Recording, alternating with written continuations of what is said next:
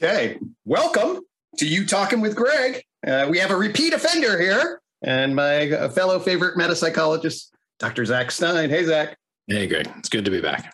It's wonderful to have you back. And um, so uh, you've been doing a heck of a lot of cool things lately. Uh, involved in the Consilience project. One of the things I'd like to just before we dive into that, um, I'd like to just check in with you about the whole uh, transformation metapsychology series uh, mm-hmm. maybe, uh, and see if you had any. Obviously, for people that generally watch this, the four people that watch this podcast probably know that we did a series um, with John, uh, six part series on um, toward a metapsychology, true to human transformation. And uh, I really enjoyed that, man. I really I wanted to tell you. Thank you so much for that. And uh, it was a lot of fun. I'm it was. It was a blast. And I think I expressed it when I was on with you guys that you know that was that was my wheelhouse years ago. I just talked six hours a day about human development and cognitive science, and I hadn't done that for a while, so it was actually fun to just kind of drop back into into that with you all, uh, and I learned a lot.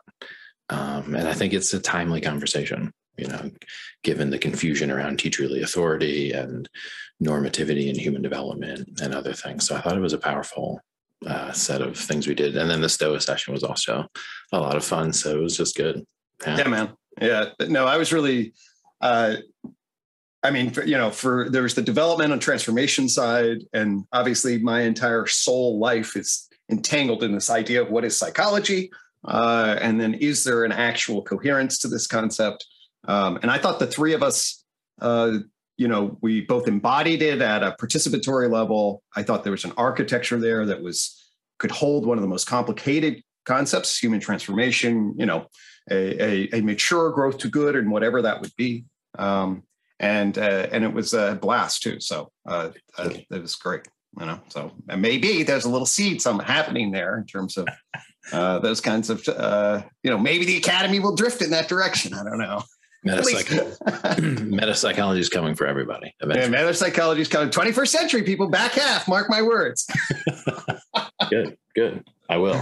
Uh, so I actually believe that, but well, I mean, I think I mean I think we expressed this with John, or uh, you know, it's almost inevitable if you dig dig deep enough into any specific field earnestly, you'll pop out into some meta version of that field, you know, philosophy of biology, um, uh, you know, foundations of legal theory go deeply philosophical quickly, even though you started out just looking at precedents. you know what I mean? So there's there's a whole bunch of areas where if you go deep enough, and so I think psychologists have will, you know, there's been a kind of like, as we talked about, the field itself kind of fragmented, and people were staking their claims and founding journals, and this fragmentation of the field eventually there will be an inevitable reintegration and a deepening. And so people will be kind of forced to go meta or whatever prefix you want to use you know? Totally. And the, to me the, the fundamental question is when you do that is there some coherence to actually be acquired you know? So um, i think it was richard rorty said there's probably no unified theory of lawn tools. Okay.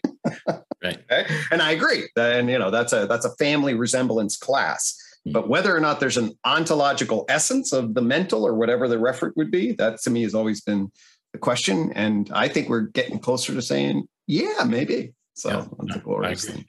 Yeah, and it would make sense that we would, right? If it is the science that we've been making any progress, eventually we'll bump into reality again, again and again and again, and then we'll start to figure out, oh, there's like a deeper architecture here. And I think that the architectures of the mind, because they're quote unquote invisible, are harder to kind of bump into in some ways, or it's harder yep. to admit that you've bumped into it. Um, right. physical realities, they're just they're just there. You just you're totally. gonna if you're going to build a bridge, you pay attention to the physical realities. If you're going to build an educational system, what do you pay attention to? The economic and bureaucratic realities, or the yep. realities that exist in everyone's mind? Now you're into touchy metapsychological territory. So I think when we do get some overlapping consensus, kind of consilient meta psychology, will be able to reform uh, some of our most basic institutions. right. That is speaking of consilience. That is, unless we drown in propaganda first. Correct. Correct. so uh, you know, we, we, certainly can rip off of that any time. But I, I, one of the things I certainly wanted to touch in with you about, um, you know, uh, you've you've written some unbelievably cool articles, uh, or at least participated. And I know the authorship in the Consilience project in a particular way. But um, at some point, I definitely want to get in there and dialogue, and this may be a good time to do that.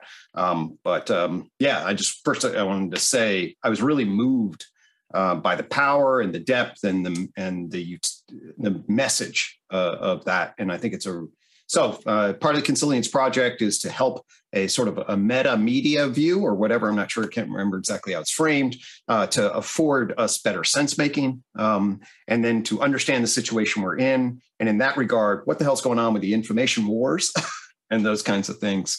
Um, right. So you know that's a that's a wide open uh, you know arena for you to enter and just uh, but the preface with holy shit man you're doing brilliant beautiful and important things so Mm, thank you. Yeah, the, the Consilience Project has been a great opportunity to do uh, a bunch of stuff for all of the people involved.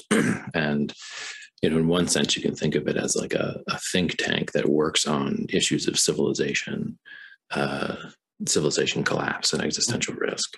Um, and then with like a publishing arm, the Consilience Project, which kind of puts out really foundational, important aspects at the kind of the the meeting of kind of of social theory, psychology, and political science, and things of that nature.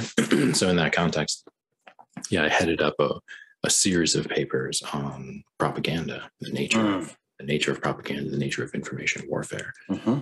And what was so interesting was that as a psychologist and educator, I was able to slip right into this literature because right. mostly what it's a literature of is the history of the use of psychology in the hmm. interest in the interest of coercion. Like there's a book just out a couple months ago by Joel Dimsdale. It's called Dark Persuasion. Uh, huh. Something like Dark Persuasion, a history of brainwashing from Pavlov to social media. Oh my God. It's uh, yeah. Yale University Press. He's that he's like in the UC system, I think, and worked for the government as a psychiatrist. Um, and that's just it's such it's a frightening book because he gets into the archival records of MK Ultra uh, and looks at the you know previously untranslated Russian stuff about Pavlov's. MK Ultra. Okay, You want to let people know what that MK is? Ultra is uh, CIA based or okay. intelligence based mm-hmm. um, kind of answer to what we thought the Russians were doing mm-hmm. in terms of pioneering uh, forms of what Dimsdale calls dark persuasion, right? Or brainwashing, quote unquote, or what's sometimes called undue influence, which is the term that I prefer, mm. which is hmm. a term, uh, which a legal term, basically means like you are so subject to the kind of information control, emotion control, behavior control of a mm-hmm. larger mm-hmm. third party that you really can't be held accountable for your hmm. actions in a court of law. Mm. So the wow. kind of classic case we know of undue pers- of uh, undue influences, like Patty Hearst, for example. Right, of course. Uh-huh. Uh-huh. Right, where it's like, right. So, yeah, the, that where she's kidnapped by these radical mm-hmm. leftists, um, and basically ends up robbing banks with them and killing people in their in their name. Totally. Uh, but of course, mm-hmm. she was held in a closet and tortured and malnourished and sleep deprived and all of the things that combine and we can talk about that like what are the environmental contexts that make psychological vulnerabilities appear, which allow people totally. to basically manipulate you and, and to such an extent that it's hard for you to think straight and behave in a way that you feel is uh, of your own doing. And so mm-hmm. this is like scary stuff. And the argument is that Actually, can I pause you there? I'll let uh, people may know this, but this is a really good lead in. Uh, I think you and I bridge a lot um, around this concept of justification. Okay, uh, and and certainly in this um, so the idea of justification, uh, people in a sort of you have an interpretive system that propositionally based, and what it's doing is is uh, at a sort of uh, instrumental level, it's creating systems of narration and justification that legitimize is and ought given your investments and your influence. That's essentially the at a design sort of a, a you know really objectified design level, but that's a functional, pretty good description. Okay, so but the interesting thing that relates directly to what you're talking about is the the default of the system is like, oh, well, we'll kind of bias it sort of the most positive base rate you can justify to make yourself look good in a particular way. Okay, that, that's sort of the baseline expectation if you just take the logic of it. And lo and behold, attribution theory finds essentially that's what people do. Okay. But there are a subset of people that actually turn against the self in a particular way. They justify themselves as inadequate, ineffectual, uh, and then elevate and become dependent upon other people and then protect them. Okay. And, and interestingly, that was an, initially that was sort of like I was struggling with that back in 1996. Um, and then I, the actual really light bulb moment of, of the hypothesis was I was uh, went to um, I was doing a psychiatric eval, um, and a woman had made a suicide attempt. Mm-hmm. Uh, and she presented with what's called an avoidant personality disorder, okay, which basically is a complete inferiority, self attack. I am worthless. I'm ineffectual. She's an attractive woman, above average IQ. I'm unbelievably ugly. I'm unbelievably stupid, that kind of thing. Okay. Um, so you have all the system of justification that I am shrunken, you know. Um, and then the issue was, well, where did what's her history? Okay.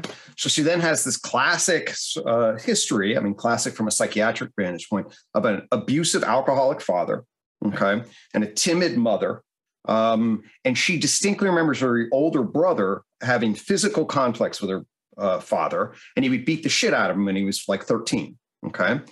And he would say to her, Why can't you be more like your obedient sister? This was a very image. Okay and then i hear that and of course then then the whole point is is that actually this exception the system of justification is now that is diminishing the self is actually uh, proving the rule meaning that it emerges as a way to subvert the potential threat and then conform to the powers that be even as it subjugates the self to a pretty critical sense so when we think about how somebody through a particular threat put in a context of undue influence Good. might even convince themselves that this is okay and this is the right thing to do and I'll identify with my hostage takers or any other kind of forces and become agents of that actually that's very consistent with how we might think people operate yeah no that, that's exactly right and um you know those examples of what appear to be kind of like strange or pathological adaptations of the personality system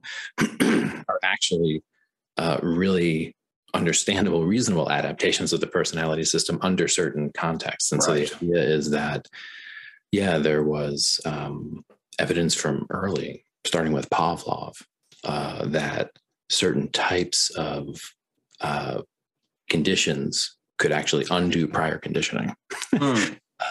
and allow for reconditioning. Mm-hmm. And so, starting there uh, with innovations, uh, Stalin's regime and the show trials and a few other things, there began an arms race between the major countries to innovate in techniques for wow. quote unquote brainwashing. The classic examples were the Americans taken hostage during the Korean War and put in Chinese re education camps. Mm-hmm. These people were studied by Margaret Singer and, and Robert J. Lifton. Mm-hmm. And uh, from there, they distilled this kind of complex set of structures that show the kind of architecture of a context of undue influence. Mm. And what I'm arguing in the final propaganda paper, which should be up this weekend, is basically that social media, mm. uh, especially deep engagement with social media, mm-hmm, mm-hmm. looks structurally isomorphic to these contexts that wow. psychologists had previously identified as enabling undue influence. And it makes sense, like uh, the capturing of attention. And so the TV captures your attention. Fine. But it doesn't capture your attention and then put you in a social context in which others people's attention are also on you. And right. so in the Chinese edu- re-education camps, the, these Maoist camps as well, which mm-hmm. Lifton studied, you had very complex, very long form, quote unquote, debates where malnourished inmates mm-hmm. who had mm-hmm. also been physically maltreated mm-hmm. were put in sitting in a circle with someone supervising the conversation and then for six eight ten hours at a time forced into complex debates about abstract ideological ideas and their own identities mm. and more specifically run through with what lifton identified as thought terminating cliches huh. which were ways to basically manipulate the justification field in which mm-hmm. the identity was being kind of rung through right uh, in such a way that you can simply uh, kind of stop the conversation from wow. going in certain directions. So it's it's very and so I write about this kind of pretty extensively. And so that similar thing happens in the context of social media. Totally. Uh, where there's a capture of attention, there's a hyper or hyper stimulus kind of indu- is induced and in uh-huh. that context you are kind of forced into public debate in which thought terminating cliches run wild right um, and so in the, in the, internment camps, the re-education camps, and again, Lifton interviewed people coming out of them. And it's worth mm-hmm. noting that a handful of American soldiers chose to stay. Stay, yeah, yeah. No, I know that story. Yeah, it's very amazing. interesting, right? Um, and so when that happened, the American government freaked out because they thought, "Whoa! Like, what have they?" That's why they had Lifton study it and other people study it, and eventually that's why MK Ultra and other things kickstarted because there was a sense that the Russians had figured something out, or the communists had some totally. unusually powerful techniques. And let me give an, uh, maybe an example, see if this fits. So we can imagine a, a Skinner watching a rat in a box. Okay. And what he's doing there is just we can then manipulate the investment structure of the box, right? To cultivate the path of investment of that rat. All right. Now, from a unified theory perspective, there's a one up dimension field called the justification field, but it sits on an investment influence contingency structure. Uh-huh. So if you have people then constructing the field and wondering where the mazes are of justification and creating, finding the edge points of blockage and guidance and structure, you basically have this kind of process of, of shifting people's what appears to be even at times their own hey this is free will but the context is actually being shaped in such a way mm-hmm. that it's essentially predetermined by uh, an enormous amount of other factors that the person is not aware of at all. Exactly. And so in the field of nudging which is the 21st century version of all this frankly uh, and uh, we'll get into that uh, this is called you know choice architecture right? So you create choice architectures. Um, which only make put certain things on the menu. Yep. Um, you're not being coerced per se, but you are being basically paternalistically placed into a situation of limited choice where most of the thinking has been done for you. Uh, mm-hmm. And so the thought terminating cliche serves that purpose in like a right. in a in a discourse space where as exactly as you're saying, the justification system is kind of nestled in this strategically constructed maze, which may or may not make sense. So in the re-education camps, as Lifton said, it was things like, you know, if you're arguing about like communism versus capitalism, mm-hmm. of course. Mm-hmm. mm-hmm. uh, and so you as a soldier from the US, you know, who's not very well educated in right. political in political theory, try to say, well, no communists, you know, like they're they don't value individualism. It's very important to be an individual. And then the leader and then other soldiers who've been there for six months who know how to play the game argue against you and say, well, that's just imperialistic thinking. And that phrase, imperialistic thinking, is a thought terminating cliche. And there's no way out of that in the ah, right.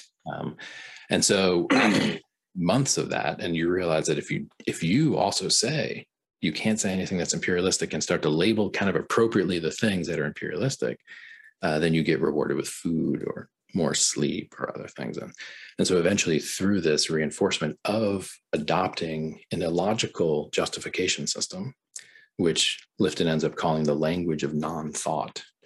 So you are socialized under duress into a language of non thought huh. Hmm. through reinforcement. And then eventually you kind of forget who the hell you were. And wow. like some of this work was eventually done. Margaret Margaret Singer, who studied these POWs, looked at you know religious cults, which do very similar things. Where, do you know if Orwell, George Orwell, had any of? Is this prior or post Orwell? Because that sounds very Orwellian, like 1984 in particular. Orwell. Yeah, no, I mean, and again, these techniques have been known for for a yeah, while. fair enough. And mm-hmm. and so my and you know Orwell worked in uh, British intelligence and uh, propaganda um, mm-hmm, mm-hmm. agencies, um, mm-hmm. uh, as did H.G. Wells and, and, and, many others. Um, mm. uh, so there's a there's kind of a long history of that, and it and it it's yeah it's scary as hell. And then the deeper thing is that as communications technologies evolved, there was always an attempt to apply these methods at larger scale Mm. through communications technologies, first radio. Mhm. So if you look at Hitler's propaganda, which is kind of when Mm. you think propaganda, you think like Nazi propaganda. And Of course, they, they they really innovated. they did. They, that's not wrong to think. no, I mean, and, and part of the Blitzkrieg, right? Part of their like remarkably effective invasion strategy was preemptive propaganda. A lot of it Mm. radio based, where you're broadcasting in uh, these hypnotizing kind of like broadcasts riddled through with these inescapably seductive thought terminating cliches and just Fascinating.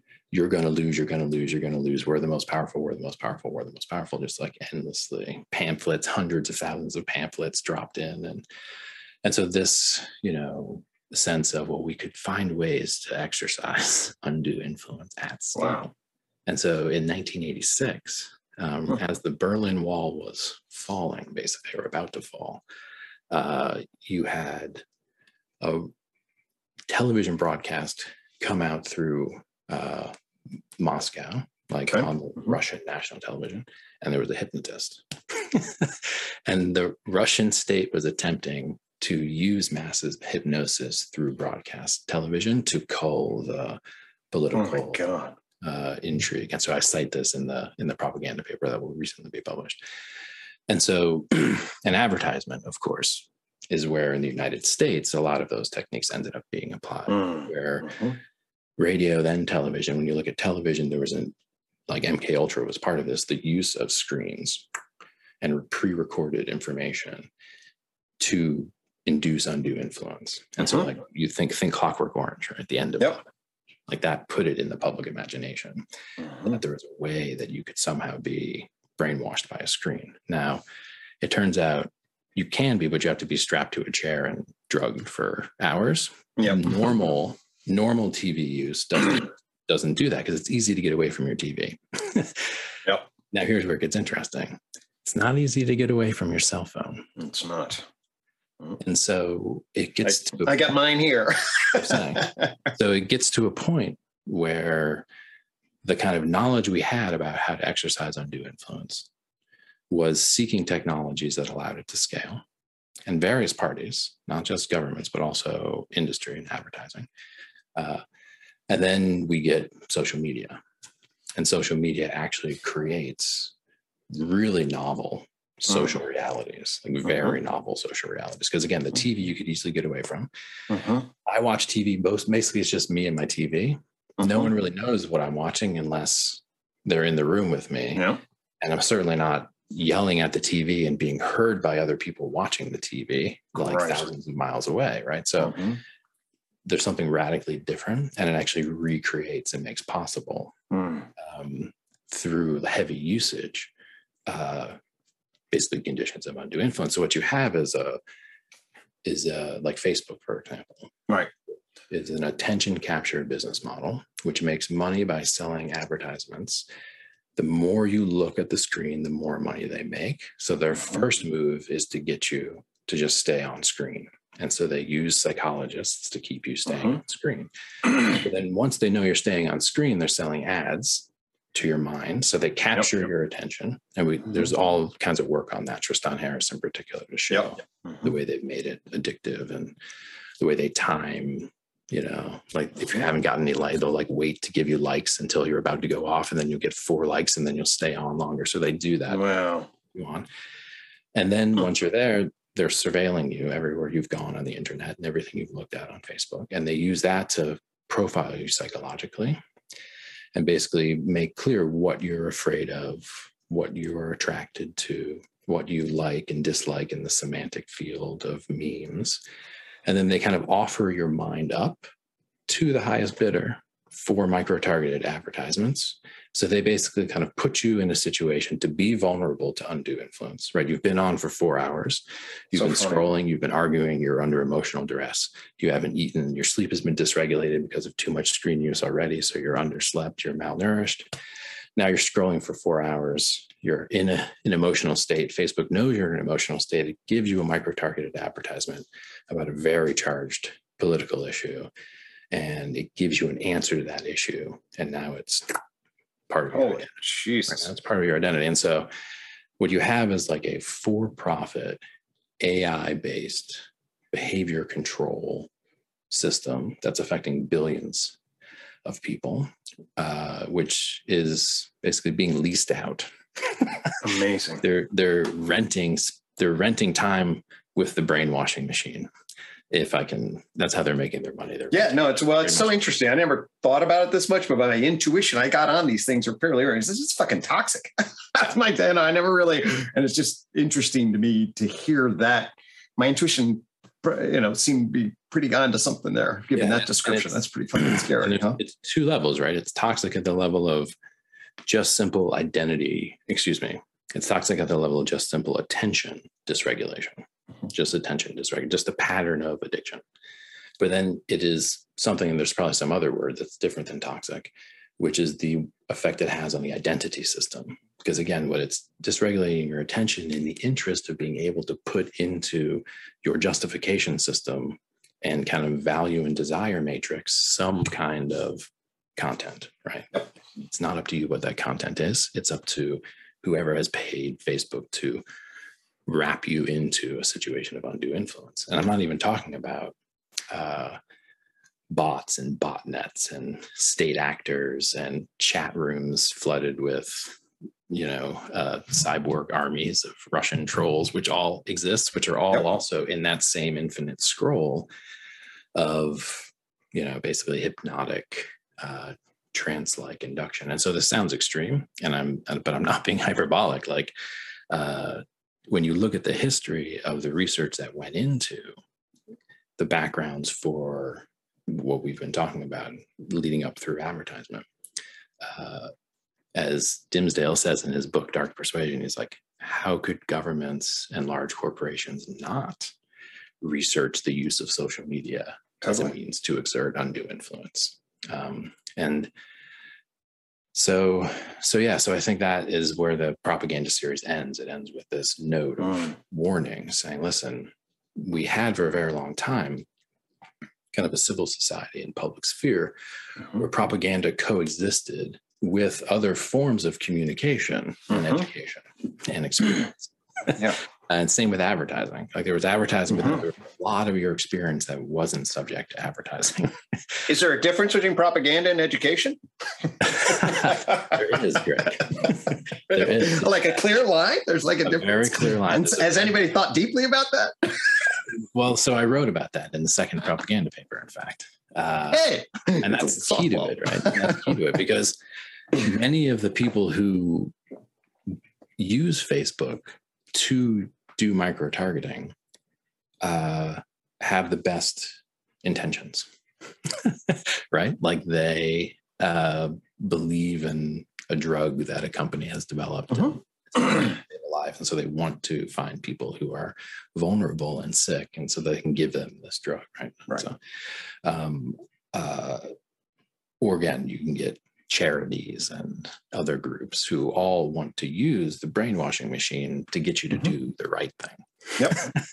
uh, but it's important to understand that it doesn't matter what your intentions are mm. if you are engaging in coercion.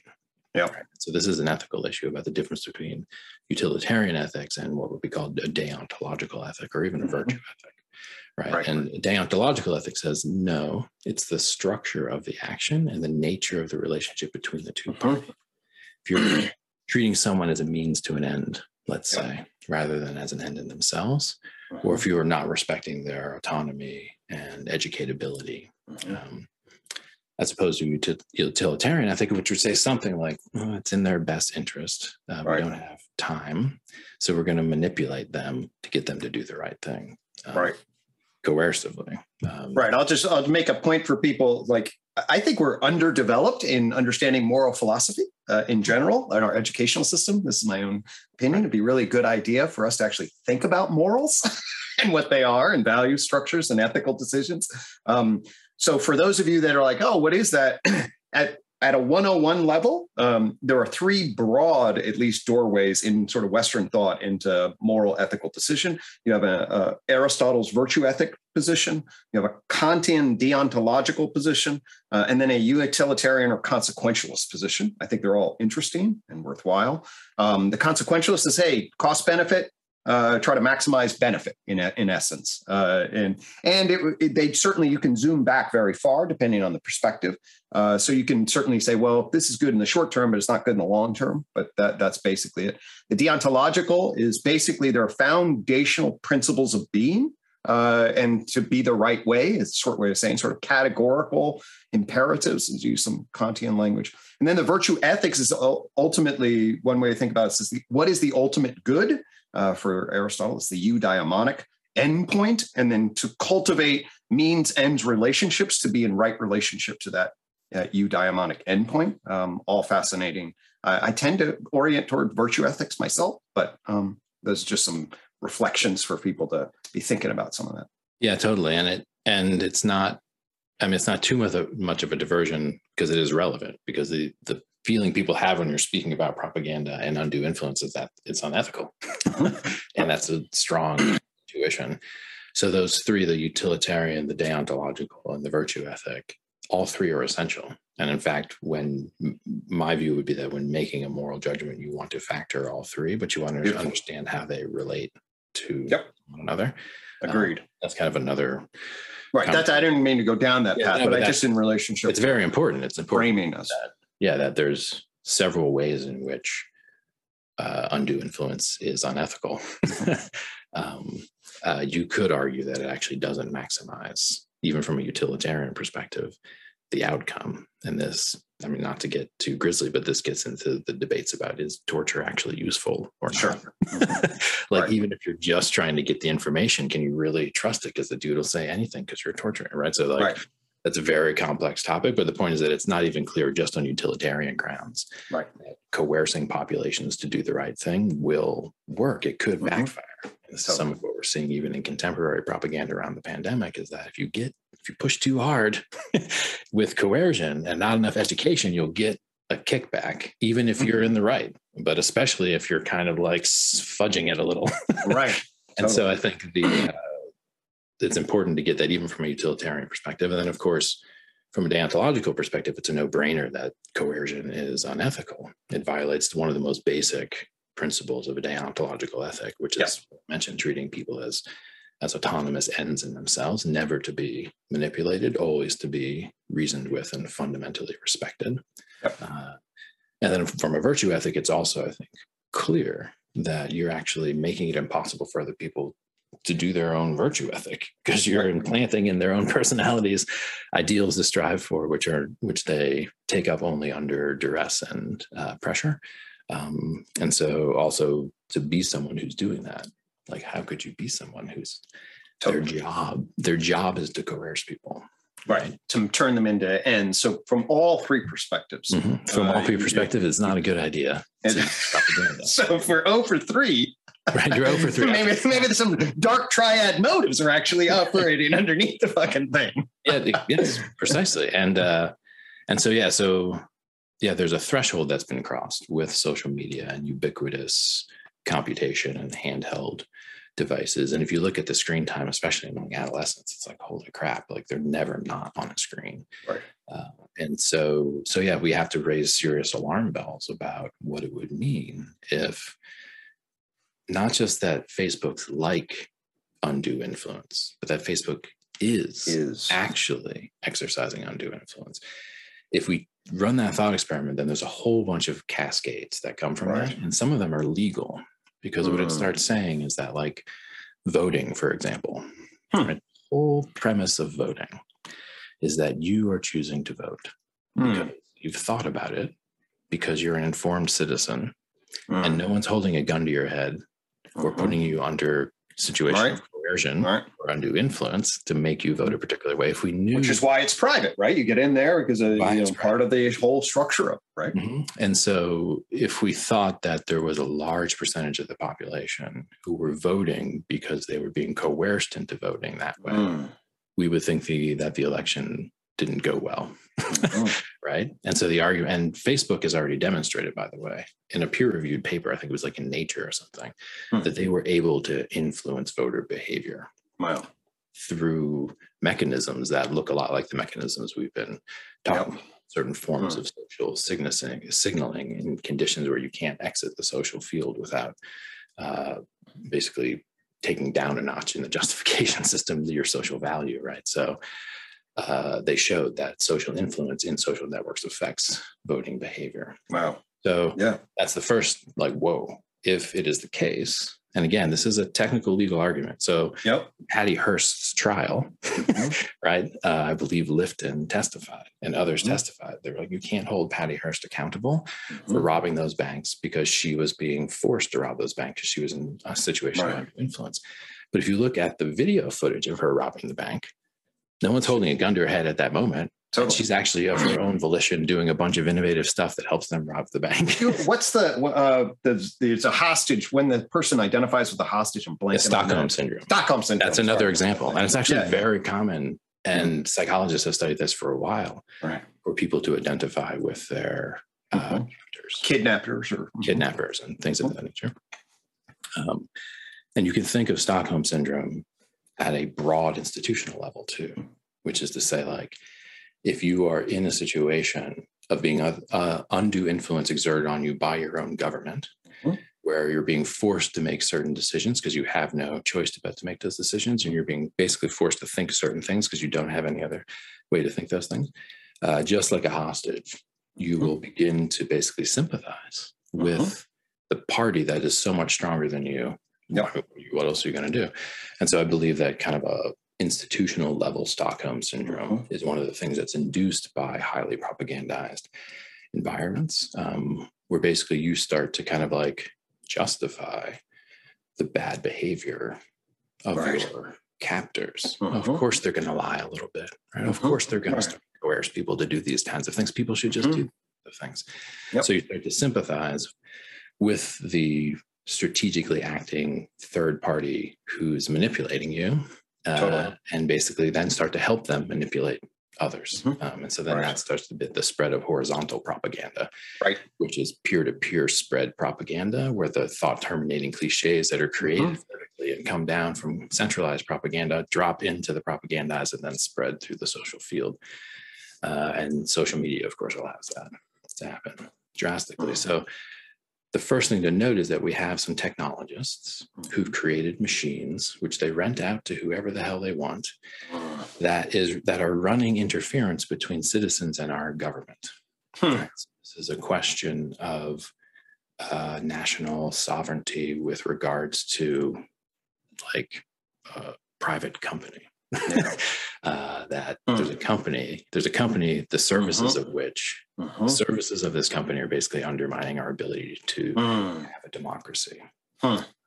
So that's a full stop moment where you're like, whoa, guys. Totally. Like, how did a couple of rogue technologists basically get into a situation to begin to fundamentally undermine the. American mm-hmm. Republic and other countries? Totally. first step. It's also the case that market theory uh, is based on the idea of consumer choice behavior mm. not being subject to coercion. Right, right. of course. Mm-hmm. So there's advertising to an extent, but no one's holding a gun to your head and making you buy this kind of cereal. Right.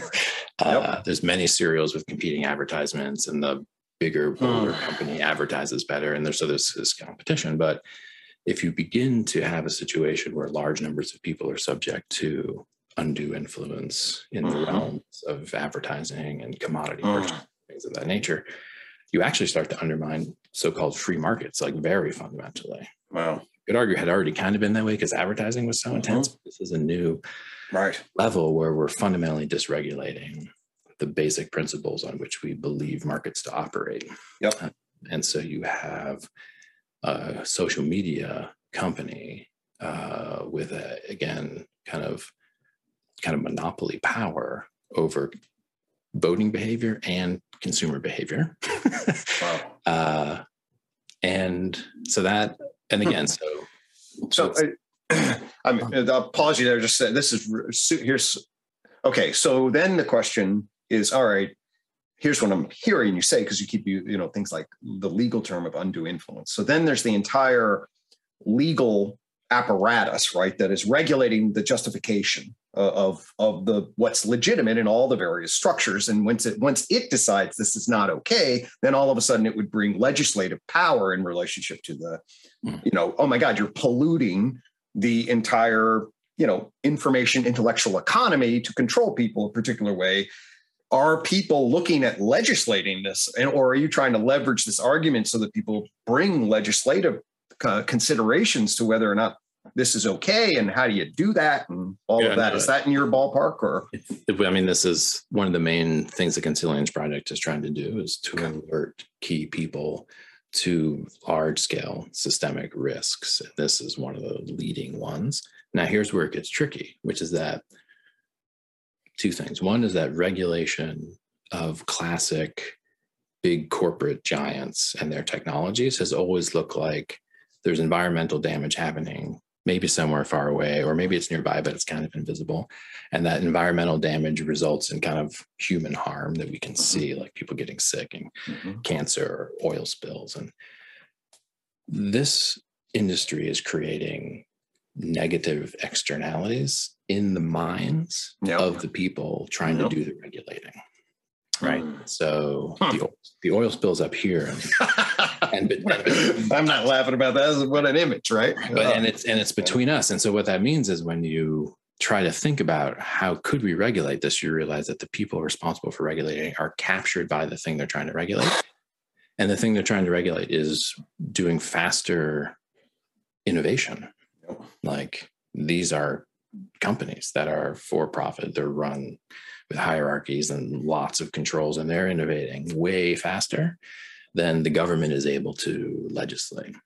Uh, and again, the polarization uh, and the other kind of second order side effects of what I've been describing in social media, which looks like polarization, increasing emotional and irrationality, the seeping of thought terminating cliches into an mm into actually. I love that term, by the way. That's new to it's me. perfect and Lifton sums it up really well. It's great. I got to find that. Yeah, that's a perfect, in terms of sort of dark applied justificatory theory. I that's a really exciting yes, and that's thing for is. me to learn more about. Yeah. And um, there's a lot to say there, but the, yeah, so that yeah. uh, it's difficult to think of regulation as the solution when many of the people seeking to regulate it believe that the information environment has only been polluted on that one side because they've been polarized by the very dynamic they're trying to regulate. They've been polarized by it and believe that, well, the brainwash is only happening to one side. Mm, right, because because they're right, right. I remember you talking about. We are correct. As long as we, are correct, then we can. We're the this. correct ones, so we're allowed to use the brainwashing machine. Right, right, right. and that's. I mean, the fucking Trump supporters—they're just they're just crazy, right? We're like educated, right? Exactly. Doctors, we know what we're talking about. right now, you're hearing me, and so that's that's kind of where some of the, the conversations end up going when you think about regulation and the fear people have of regulation, because it could be just the regulation means only one person controls the brainwashing machine at a time, which is how China runs it, by the yep. way. And they don't have the problems of political polarization that we have, you know, and they're doing a bunch of other things to basically control these technologies, which can destroy countries mm. and uh, right. and and the power of governments and markets. Um, and so yeah the regulation play is tricky because Very. of the, the incompetence uh, and the incapacitation uh, but then also the second factor of that uh, the you, you the wanting to capture the the brainwashing machine for yourself because mm-hmm. of your your own righteousness so no one wants the government to run the brainwashing machine right uh, so what it looks like is a need for something like a combination between the Manhattan Project and the Civilian Conservation Corps. Huh. Um, I don't know if you know about the civilian. I don't actually. No, can you so the, uh, enlighten me?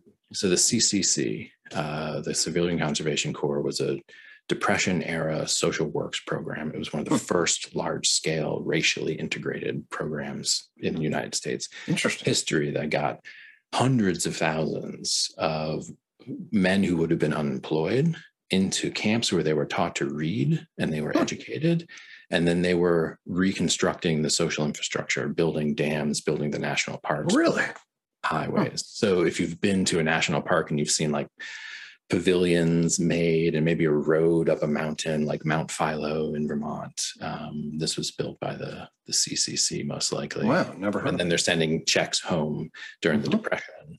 Mm. Uh, so public Works program, also an educational program that's dedicated to rebuilding basic infrastructure that the country needs.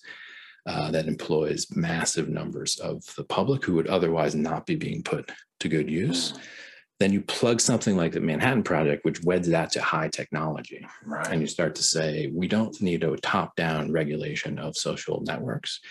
We need a combination top down, bottom up kind of project for pub- publicly redesigning the civic infrastructure, basically, right. with micro level, local level innovation. So that, like, you know there's some kind of federal way we have a mm-hmm. civic infrastructure uh, and then there are mm-hmm. also local levels like front porch forum here in vermont mm-hmm. is wonderful mm.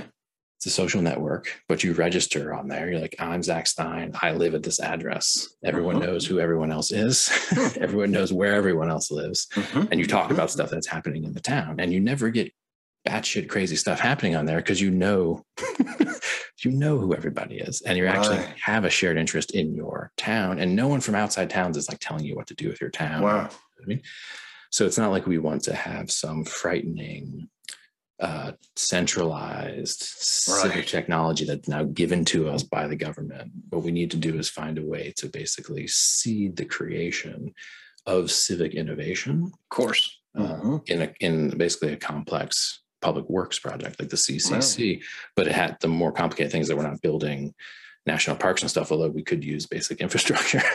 yeah, uh, uh, but that we're building basically they'd be coders. They'd all be they'd all be computer coders and user interface experts and pedagogues and civic discourse experts and other things to to build something that would actually in a sense nationalize the objective function of facebook um, wow. but it wouldn't put it in any like mm.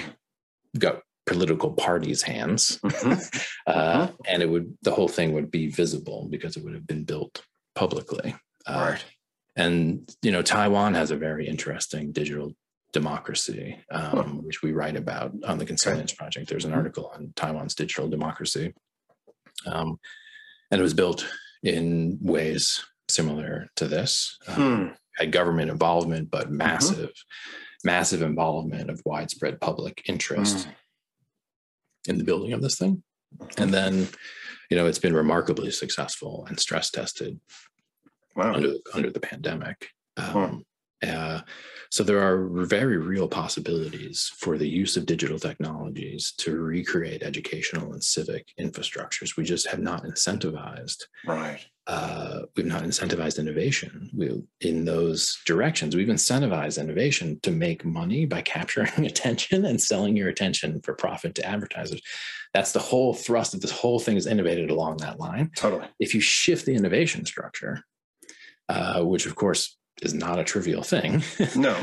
it seems obvious that digital could be repurposed, but you'd have a whole different class of a whole different class of engineer and a whole different type of, let's say, entrepreneur in a space that was innovating civic technologies. Um, because again, you need people who were averse to engaging in undue influence. And this is because it's so interesting and why we need to talk about technologists and not just huh? technologies. Huh.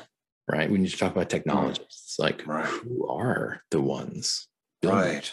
machines? Um, and if you talk about widespread, ubiquitous, low-grade psychopathology, uh-huh, uh-huh think about that spreading through whole corporate cultures, right? Uh-huh.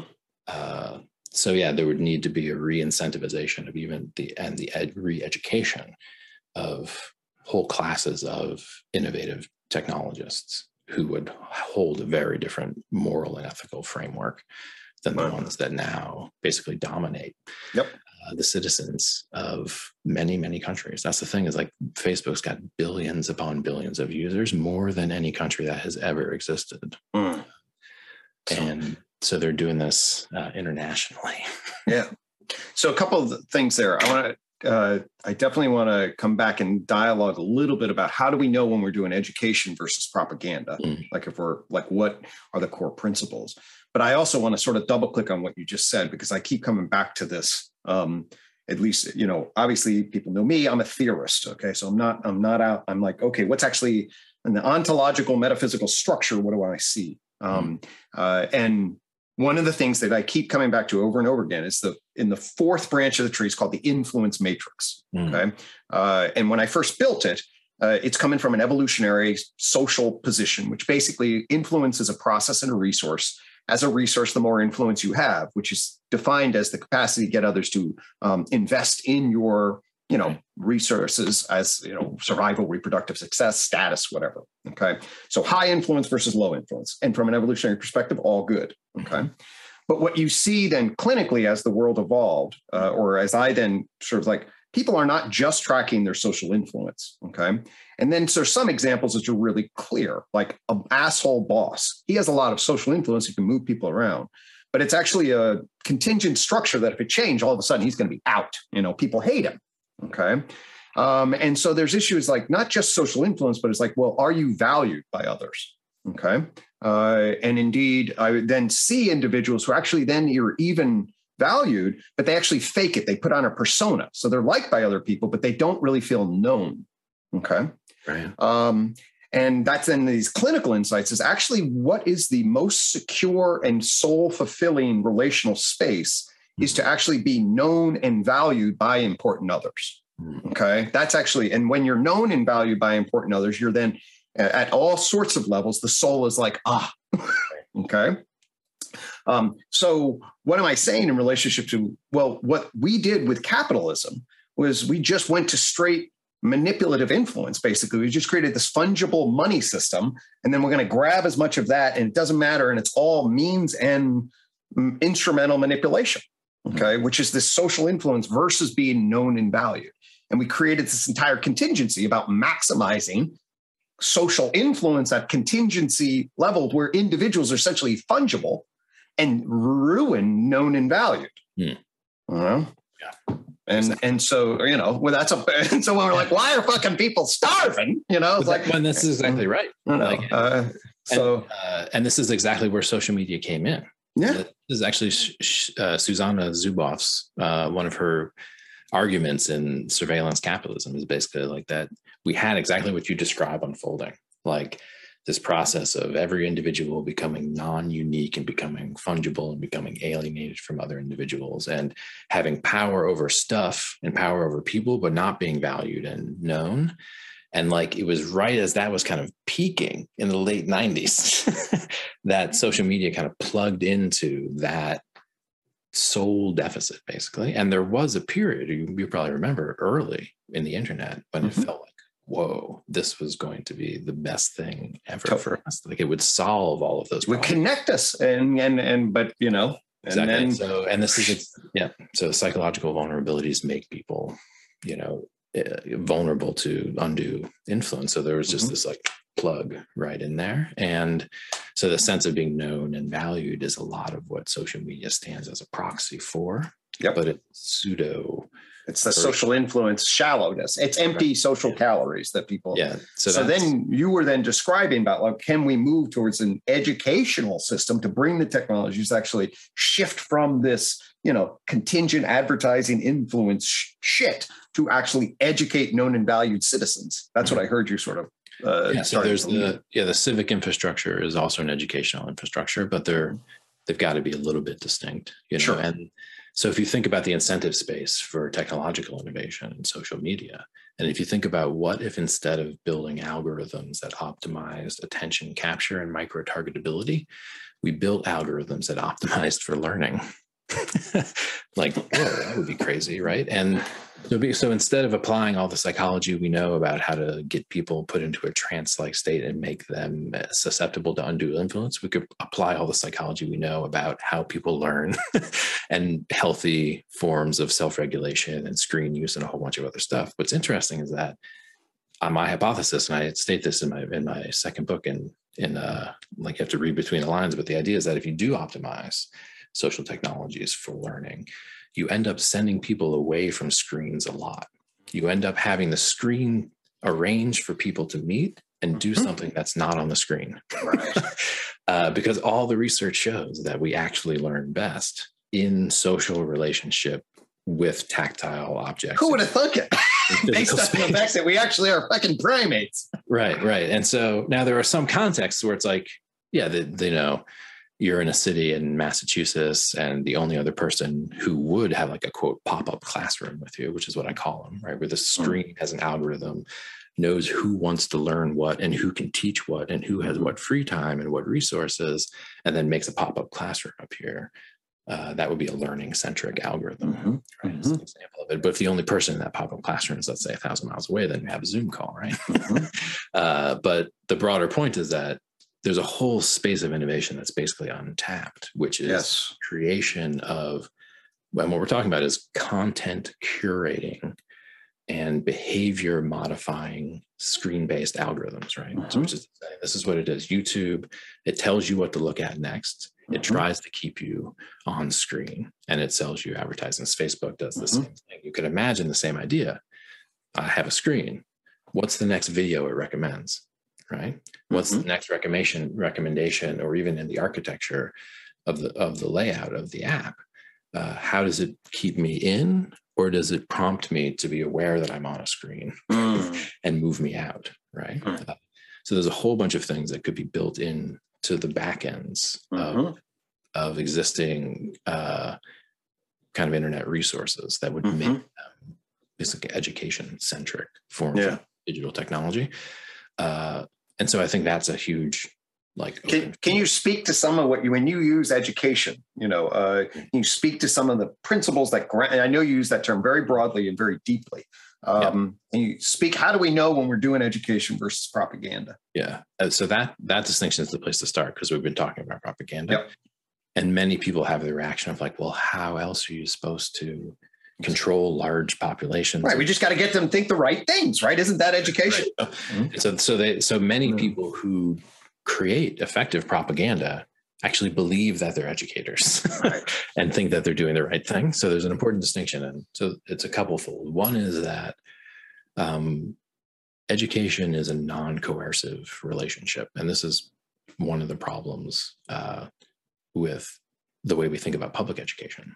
Um, that it is essentially coercive, uh, and many kids don't experience it that way. But those kids who do experience that they are being coerced into school definitely are not learning Mm. after that experience. Mhm. And so I think about education not just as terms of schooling. I think about education as a broad sociocultural function. Sometimes, Right. I, sometimes I talk about, uh, you know, social autopoiesis. or kind of Nice. Mhm. What's the work? What's the work that the society and culture does to keep being itself? Yep. Right? This is autopoiesis, self-writing, Mhm. self-making. So education is through intergenerational transmission, Mhm. recreating the society and maintaining it and innovating it. And that includes schooling, which is a kind of recent invention if you think Mhm. about the you know hundreds of thousands of years of Mhm. human history when Yep. been doing education. Schooling, family, uh, fourth estate, newspapers, Mhm. media, uh, and other things like legal structures, which are educational just in the precedents that they set for human interaction. Um, so I'll give, I'll give folks an example of what, and so we'll see if the, so my mom is, I think, a world-class educator, retired now, of course. Okay. Um, but she are started to get unbelievably alienated from an, all sorts. She's a kindergarten teacher. Okay. Mm. And then there was just an influx of external reinforcement pressures to give a sticker here, do this here. Everything good behavior is now going to be secondarily regulated. And she's hmm. like, just bring them together and show them how to be good kids. That's what they want to be. Right. And love them for that. And and then they create the environment so that they grow into that rather than like coerce them so that they're good and get a sticker. Why don't that's just insane. And and Right. it was just listening to her and be like, um, you know, why don't people get that? You know, I was like, that's not that complicated, you know. No, and I'm- my mom's a very sophisticated thinker, but she's just sort of like, this is just insane. And it's sort of like, yeah, that's actually us behavioral psychologists being unbelievably idiotic and just You're not right. understanding human nature. So anyway, just throw that out there in terms of like, this is not that complicated when you're embodied in it, right? Do you apologize to your mom for being mm-hmm. behaviorist? Yes. Well, I, am not really a behaviorist. I do like behavior. You know that I like that. No, but, but it's true that uh, certain forms of reductive psychology have overridden the complex considered judgments of great educators for a long time. That's a whole other story. Right. About the feminization of the field and the kind of deprofessionalization of teachers yep. and all of that. So I'm totally on your like your mom is seeing it clearly. But it, it's, I mean, it's deep because it's, so I describe education, that huge sociocultural right. function. Modern societies have mostly relegated education to schooling and then tried to treat education like it was some other resource, um, mm. like a hmm. factory type process. Ah. So the first step is thinking all education happens in schools. Mm. Uh, and then the second step is treating education like something that it's not. Um, right. Uh, and so in any case, we got to make productive citizens to get out there and influence the world and make money, right? Right. But the whole point is that you're you're taking what is like a free and open participation in culture and socialization processes. Mm-hmm.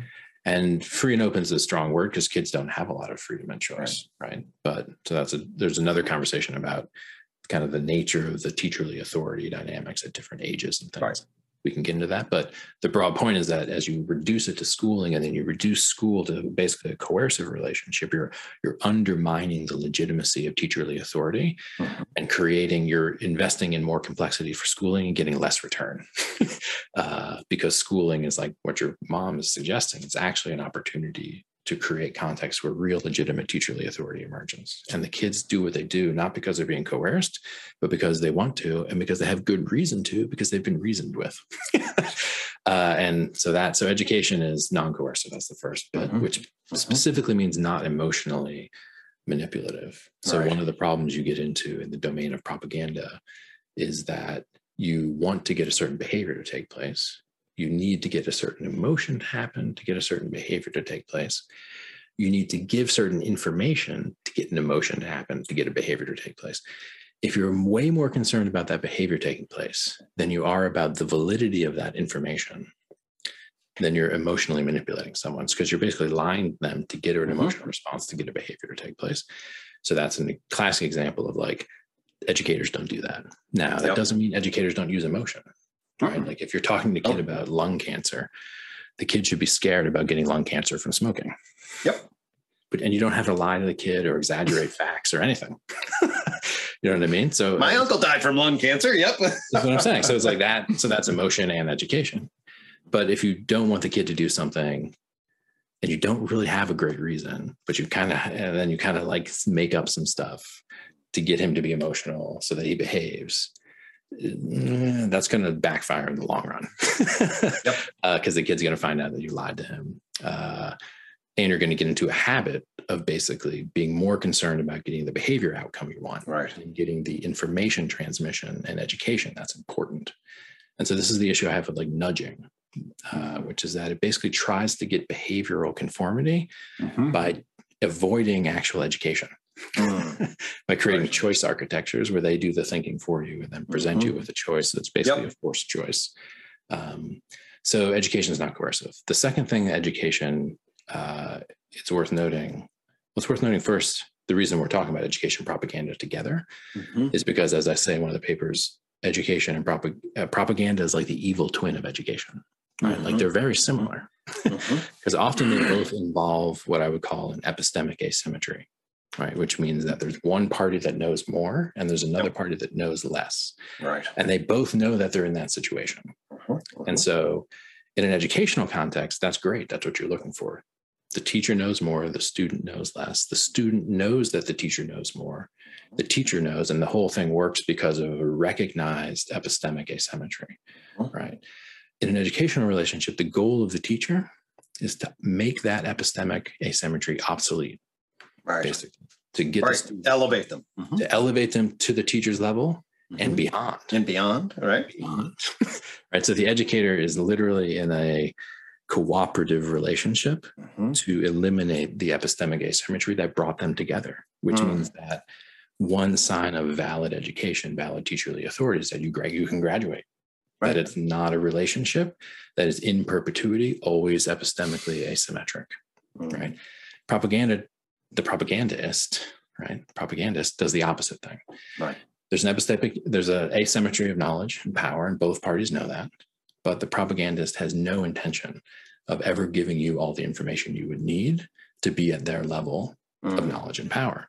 Right. You can't graduate from a propaganda campaign. You can only Love then it. you can only be dropped into it and then propagate it yourself to other people through horizontal wow. propaganda, which mm. seems like graduating because now you're talking the party line. Mm-hmm. You're not in a position to actually be able to justify the party line because there's an unbridgeable epistemic asymmetry. And that bridging of the epistemic asymmetry is guarded against, right? Totally.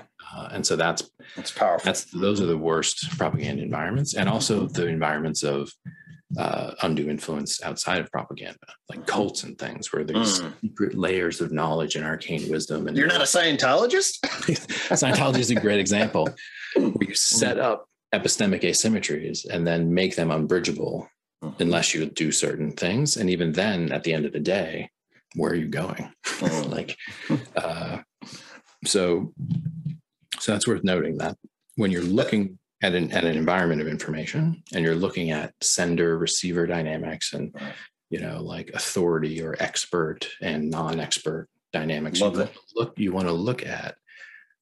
How is that epistemic asymmetry being played? And is it the case that if you want to go all the way you can?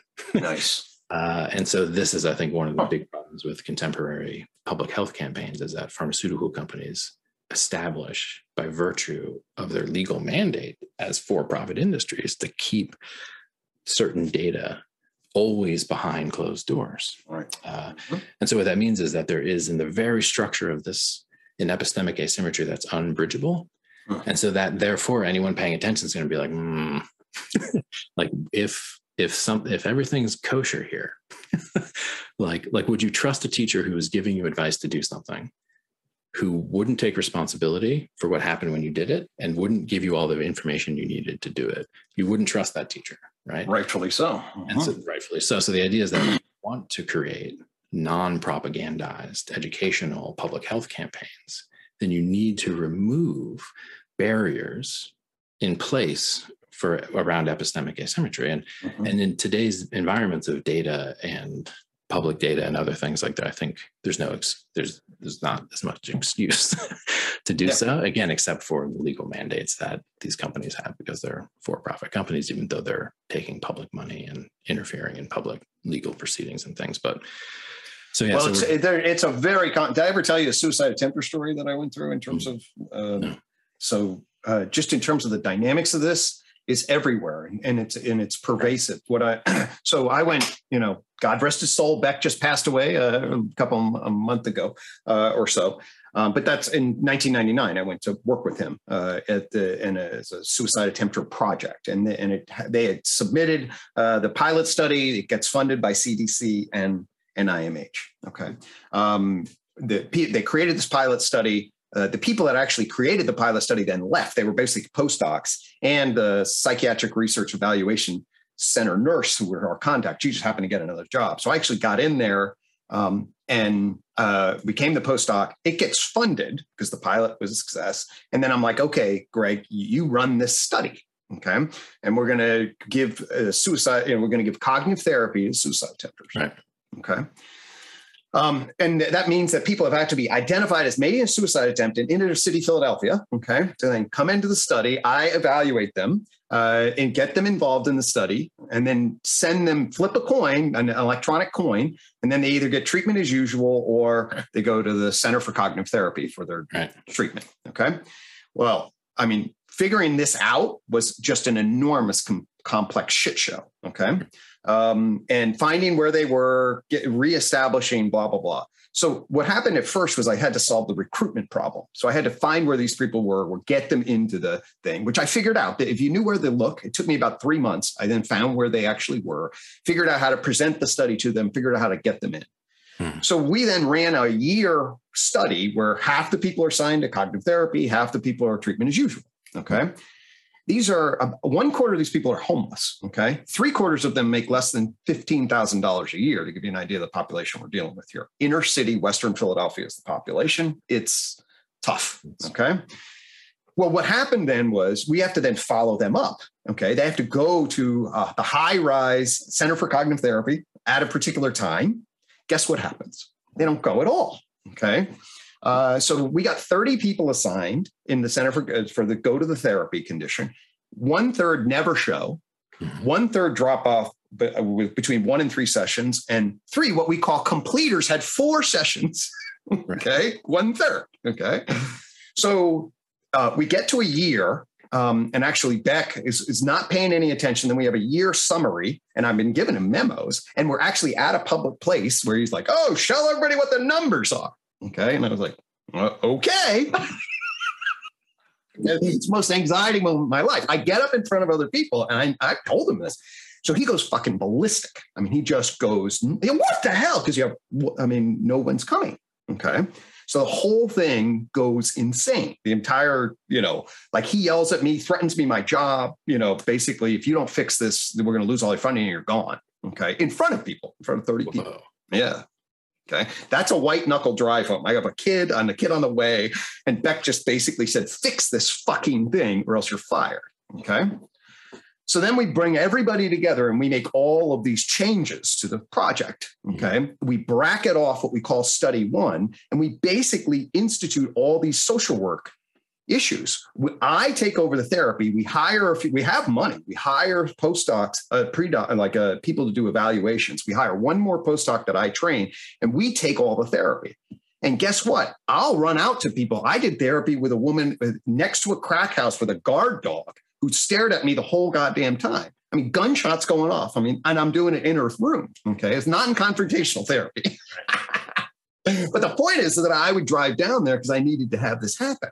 Okay. Right. We develop tokens to get people there. We develop, we created enrich care. So we'd be calling them. I learned how to translate. We basically did all this social work, delivery of care to marginalized populations. Okay. That was essentially all the. So then what happened? We it actually worked. It's a fucking miracle. I would not think, but it, we had a we did actually have a reasonable design where we actually had randomized control. We didn't check data. We opened the data at the right place. I was like, this isn't going to work at all because I'm working with half the people. I'm like, this is how the hell you help these people, right? It's a, it's a shit show. But boom, you break the seal. You look at the data, and we cut the number of days in the hospital in half. We cut the Beck depression indoors in half. The rates of suicide was down. It was actually the biggest impact relative to dose that I think really has been documented in the literature. Okay. So what happens in the app in the in the production of the this material? Cognitive therapy for suicide attempters. Okay. Not a goddamn word about any of all of the interventions, the social work interventions that we actually did. Why? Because it's a brand name promotion for Center for Cognitive Therapy. That's what he wants. Everything else is then is seen as tweaks. Okay. If we had consulted with like a social worker, professor of social work, the whole thing would have been, well, it doesn't cognitive therapy doesn't work. Marginalized treatment structures and humanistic and people going down and actually delivering therapy and actually demonstrating they give a shit is what actually fucking works. Okay. And what they did is they buried all of that. I would talk about it in the context of when I presented. In the, what shows up in JAMA, the Journal of American Medical Science, is uh, and and to top it off, I'm now third off Greg Brown, who deserves to be first off because he did the grants and stuff. They then hired or, or connected with the stat guy at the University of Pennsylvania, some full professor stat guy, and then they buried what was a very clear set of findings in stats I can barely read to make it sound unbelievably official, and not a damn word about the difference between study one and study two in the Journal of American Medical Association. Okay. So that's psychotherapy. Okay, Zak, that's psychotherapy. And in relationship to the complexities of the dynamics that you're actually dealing with. And we say this is the epistemic purity of fucking empirically supported treatments. I mean, give me a fucking break. It was outrageous. You know, it's just completely fucking corrupt. And believe me, I don't think this, the people that are doing psychiatric meds are going to be much more ethical in relationship no. to their epistemic purity. No, so anyway, no one. Sorry, that was that was what I. Thank you for that. Yeah, I mean, there's anyway. Gag, it needs to say, it got me pretty activated. yeah, well, and that's uh again there's an absence of study of ethics and morality in our schools and things so people don't understand actual real uh, moral outrage which is justified which is different than pseudo moral outrage. right. I think you're actually detecting soulful moral outrage. Exactly. So I, I totally feel that. And it's in it's everywhere. And again, there's academic incentive structures that undermine teacherly authority because you end up having to advertise for your kind of like unique niche and Yeah. more Mhm. funding and get tenure. And so you you sacrifice teacherly authority to some kind of advertisement dynamic, which you put your finger on, which is a form of coercive speech. And in advertising, you precisely don't have all the information. and you're precisely being told things in a certain way that make you uh, where things are occluded from view. Whereas the educator is always trying to expand your view and not occlude things or occlude them in a sequence where eventually they're unfolded. so yeah, you're right to see it everywhere. And then of course, if you get into outside of academia into for-profit context, like these social technology companies we've been talking about, pharmaceutical companies, all of that stuff, you're just like, it's very difficult to see how uh, anything like a legitimate form of expertise and teacherly authority could be put out from these from these organizations which so clearly are attempting to perpetuate their own existence and you know in almost every way they can. So so it's, it's so like you're saying it's everywhere. There's a deep um you know kind of coercive and manipulative communication i believe and this is a strong thing to say and then it leads to inevitably a conversation about ubiquitous psychopathology which is that manipulative and coercive communication i think is the predominant forms of communication in Mhm. public spaces right now Mhm, mhm, mhm. not in private spaces although my guess would be that it's seeping in to private spaces Sure. that when you're in a public space Mhm. the you know political speeches and school board meetings and social media and all these places that the predominant modality of exchange especially from the larger players Mhm. uh, is manipulative and strategic and then we the smaller players horizontally mimic Mhm. their thought terminating cliches and manipulative Yep. framings of the data to make our point even though we don't really know anything about the data and so there's that way that that's a very bad context of socialization Totally. right so if if most of your interactions unfold in the context of manipulative and strategic interaction Mhm. like your identity structures like you're at war constantly right Totally. So, so and, yes, and we can say we can just look at the uh, just translate that into affectivity. So in relationship to um, when you get coherent integrated flow from the body into the heart head spirit whatever the system feels comfortable and secure okay? There's a communication in a network you know, you know it's just a it's a coherent differentiated integration towards adaptive flexibility and you feel ah open curious okay? And, and looking to explore when it's not, you're defensive, anxiety ridden, and intrapsychically conflicted. Oh my God, what do I say? What is this going to say? Everybody's manipulating everybody else, and you get a closed down. And what is the fundamental predominant uh, uh, affectivity or emotion? fucking academic emotion that you fucking feel as anxiety. Okay. And what are we seeing skyrocket across the entire, you know, I mean, just it took, it was anxiety, depression. Now, anxiety is just uh, Yeah. rampant in relationship to our, especially our young, but overall, I mean, we are just looking at an age of anxiety across the board. totally and the predominant treatments there are are not good so so yeah so that so that so it's deep and so you know part of the consilience project a four paper series on propaganda is to kind of ring an alarm bell that Right. yes propaganda has always existed you know yes advertising strategic manipulation has always existed but we've crossed a certain threshold now with social media and digital technologies that we're playing a different ballgame. And so i make the equivalence of like you know the atomic bomb uh, and certain forms of biological warfare are just treated differently than other weapons. Like Yep. full stop. Like there were always weapons and there was always war. And then there was an arms race and then we created this weapon that made it so that we had to kind of find a way to never use the weapon. Right. but there was this dynamic of mutually assured destruction and a whole bunch of other conversations and it, the state of nuclear security is not good i'll say that. But the point is there was an international level conversation about it a, a weapon so amazing that we have to treat it differently. We can't just do what we've always Totally. done and so the argument here is that mm, we're in a similar situation with informational warfare Mm. that there's been an arms race unfolding for decades and we just kind of cracked the atom and now we have weapons of mass destruction that are Hmm. basically informational weapons and identity identity creating weapons Right. and so the argument is that we need to recognize that, we're, that we have to stop the culture war and the information war because now we have weapons so powerful we can destroy both sides in the conflict irrevocably, irreparably. Uh, and so the broad idea is to just raise enough public awareness that people start to realize that this is not a trivial kind of like, oh, kids are addicted to screens, kind of that's funny. This is much deeper. It's affecting the very structure of our ability to run the government and the economy. Uh, and it's infecting, again, the justification systems of whole widely distributed communities so that there are languages of non-thought if you will languages of non-thought kind of running wild in the social media field. And then those end up getting articulated in actual speech. And then when that happens you get conflict because mm. both sides think the other side is speaking a language of non-thought. Right. And both sides are right. And so so, so reason breaks down. And again if you think you're the side that's not speaking the language of non-thought but you're on a side yep you're right. Oh. just look around. The strings are right behind you. Just grab yeah. right here. if, if, you strongly identify with one of the sides in the culture war, like to the point of having dehumanized the other side. Right. And believe that they're insane and irrational.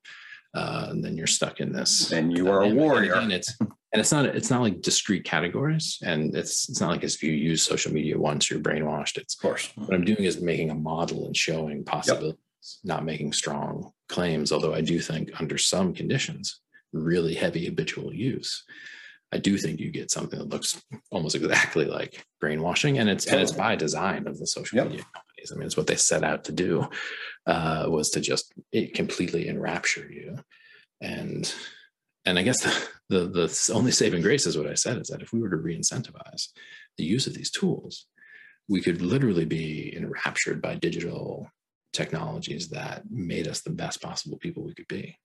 Like that's that's possible that's, that's such a beautiful uh, so for me the way i just i mean you're so much richer relationship to basically you know if you take just a schematic of the tree of knowledge okay uh, and you basically apply basic logic to it you go obviously there's matter and then you have these jumps into life mind and culture right?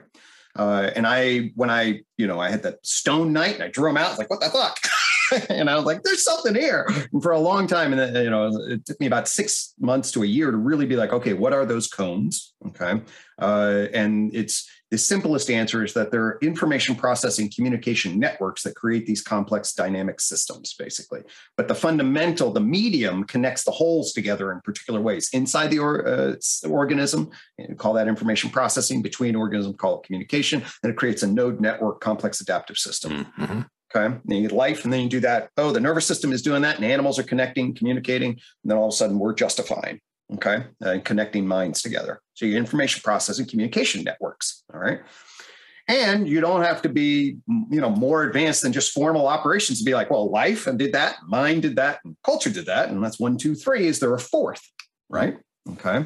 Uh, and so then when that dawned on me, then it was like, well, shit, then you'd have another information processing communication network at a higher order of organization. Mm-hmm. And is that happening? I'm like, fuck, you know, and by, t- you know, right at the turn of the 20th century, I'm like, Jesus, that's what we did in the last century. We laid down the network, right? And we're like jellyfish, but we haven't really synced together in our brain in a complex adaptive body. But this 21st century is that's what's going to happen. Okay. And then when that happens, it's going to create a whole nother op- field of digital virtual reality. I mean, and then we're going to be interfacing with that in a totally fucking different way, you know? And then basically what I saw is exactly what you just laid out, which is sort of like, oh my God, if we get a wisdom stack, okay, and stay grounded in nature, connected to each other, this affords an unbelievable opportunity. And at the same time, it was like when I first read George Orwell's 1984, I was like, you know, 18 or whatever. And I was kind of a skeptical reader always. And, you know, things were going okay in 1984, depending on what your frame is. And I was just sort of like, you know, and I was like, how the fuck would you actually go out there and get all those newspapers and suck them back up, you know, and then rewrite it? And I was like, that just wasn't, that wasn't believable to me. Okay.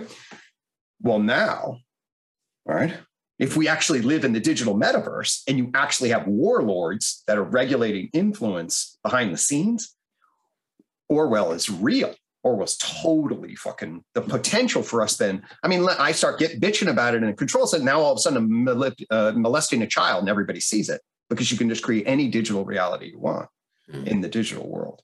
Okay. So the dangers of this thing are outrageous, not to mention all the fluctuations. So it's called the, I call it the digital identity problem. And then we have to figure out the, you know, and I use my coin for the orientation of the digital identity solution, which is fundamentally shifting to the potential to cultivate a wisdom stack as opposed to this fucking take the top off us and turn us into goddamn robots. Yeah. Yeah, I mean it's inter- it's so interesting, right? You sound a little bit like Teilhard de or well, you know, I, or, or I used to be a behavioral little sort of. I was like, well, man, it's like I to science modernist, and then I was like, holy fuck, there's like shit behind here, Zak. yeah, so I I appreciate it. I mean, it's funny, like the you know Teilhard's notion of the noosphere. Sure. I mean, a lot, and he actually got that in collaboration with a Russian cosmist, Vladimir Vernadsky. Um, heard of that, a lot yeah. about the uh, human mind as a geological force on mm. the planet, basically, um, which is what you're speaking to. Like on top of this layer of biology, which was already doing things to affect geology, you get this layer of seemingly much more invisible, intangible, noetic control structures, um, which uh, uh, new, you know, like the noosphere is meant to represent. But and so when the internet emerged, there was that sense that this was the thing that would make the that would make the noosphere possible. Um, and so what's become interesting is like hmm, it has done it has uh, been captured basically. This possibility has been we've been kind of rerouted.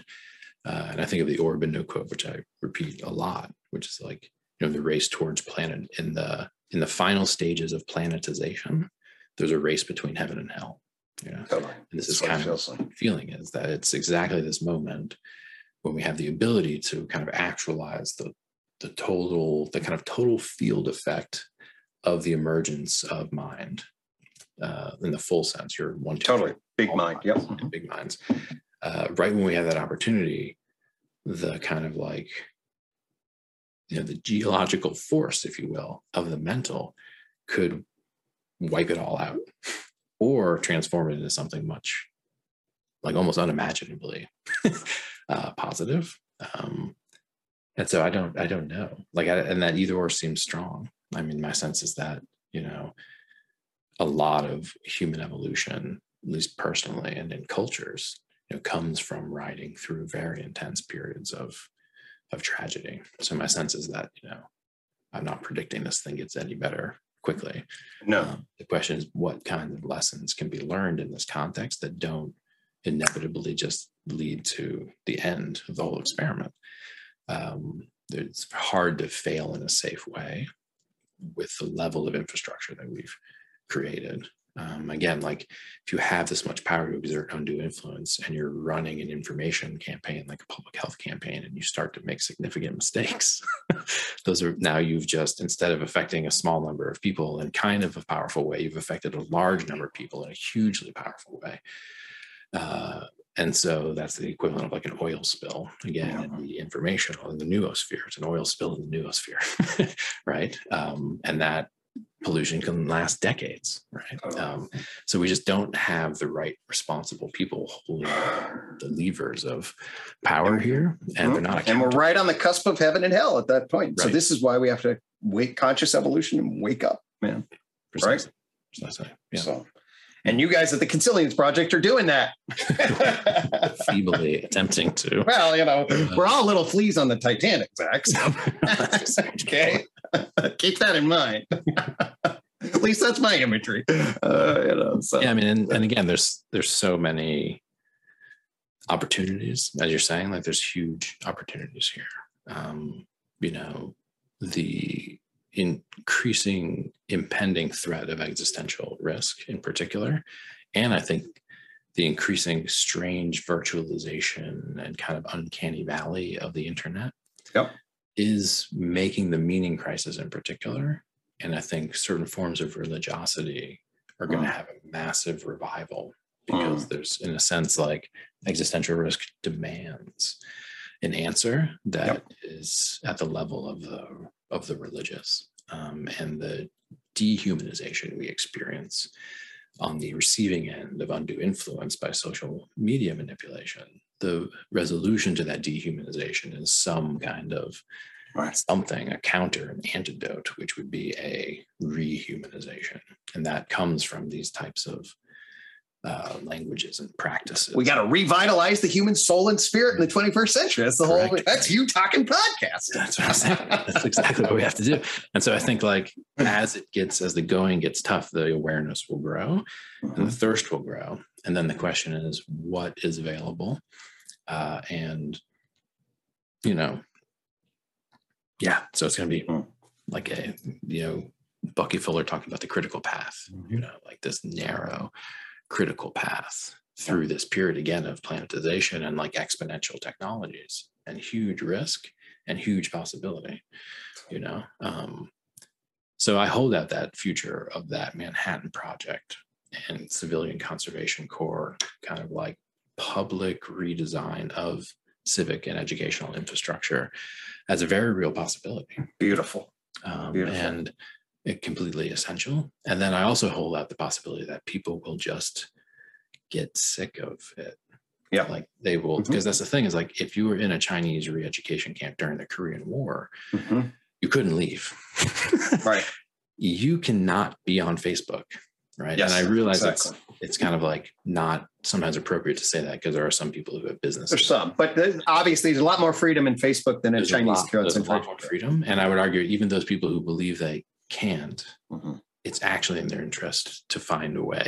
like this is this is not a trivial problem. Uh, uh, so I hold out that possibility, and then yeah, I think so. We have to basically work from where we are, and the Consilience uh-huh. Project is trying to articulate this body of social theory that is like diagnostic diagnostically accurate about the current state of Yep. affair, and then lays out certain kind of design principles, as I was talking about the re-incentivization of Yes. Yes, that's crucial. and things of that nature. So we lay out design parameters for future possible civilizations, which would use these advanced technologies in a way that created kind of a meta-stable civilization, which is one that can adapt and change, as opposed to one that locks in harder Yep. on existing dysfunctional structure, uh, which is what we're looking at now. So that's that's the work that we're doing. But there's but again, uh, so much work in the domain of education is Mm. not theoretical, but as you as you experience in West Philadelphia, is doing the hard work of actually showing people that you care. Like this Yep. becomes the scarcest commodity in a kind of like sacralized and dehumanized, deeply manipulative kind of world is someone showing up and doing that hard work of showing that you actually care and actually Mhm. caring. Yeah. uh, and so that is actually probably the main antidote, regardless of the Yeah. theoretical Totally. conversations. No, I love that. And and I think that that's and I really, I mean, face to face, people do care. I try to emphasize, you know, people are, yes, they're we're I call us verbals at times. We get unbelievably selfish and, and aggressive, but we're unbelievably pro-social and care too, Mhm. you know. And if you tap that in a particular way, it's enormous potential. So I that's I I think that we've covered a huge amount of ground. I deeply appreciate. Um, I think that we're at this heaven and hell point. We got to consciously wake up uh, and make consilient choices uh, in relationship to education over propaganda uh, and a whole host of other kinds of things uh, that you're leading the way on. So um, I deeply appreciate it. Any other kind of final thoughts as we kind of wrap up or? Well, thanks. So that was a lot of fun, Gregg. Thank you. I'm Mhm. happy to be back and to Yeah. just kind of let my hair down and speak it out. Hey man, well, th- this is if you know uh, basically my that is exactly what I feel, uh, and my little baton of energy is like, well, I'll do what I can to maximize likelihood it's heaven rather than fucking hell in the back half of the 21st century. Seems reasonable to make it to be oriented that way, Yes. right? That, that doesn't seem like the craziest choice. It's like, Yeah, well, I'll take all that. three. Across all Utilitarian, three. Yeah, across all actually value, you know, Hell just is, not, orient hell towards is not preferable. Hell is Hell, all right. Well, uh, at that, hey, we a bunch of academics get together and decide that hell is not preferable. Take that home, folks. Yeah, regress to the medieval times. All right, friend. Brother. Uh, great take care. Yeah, man.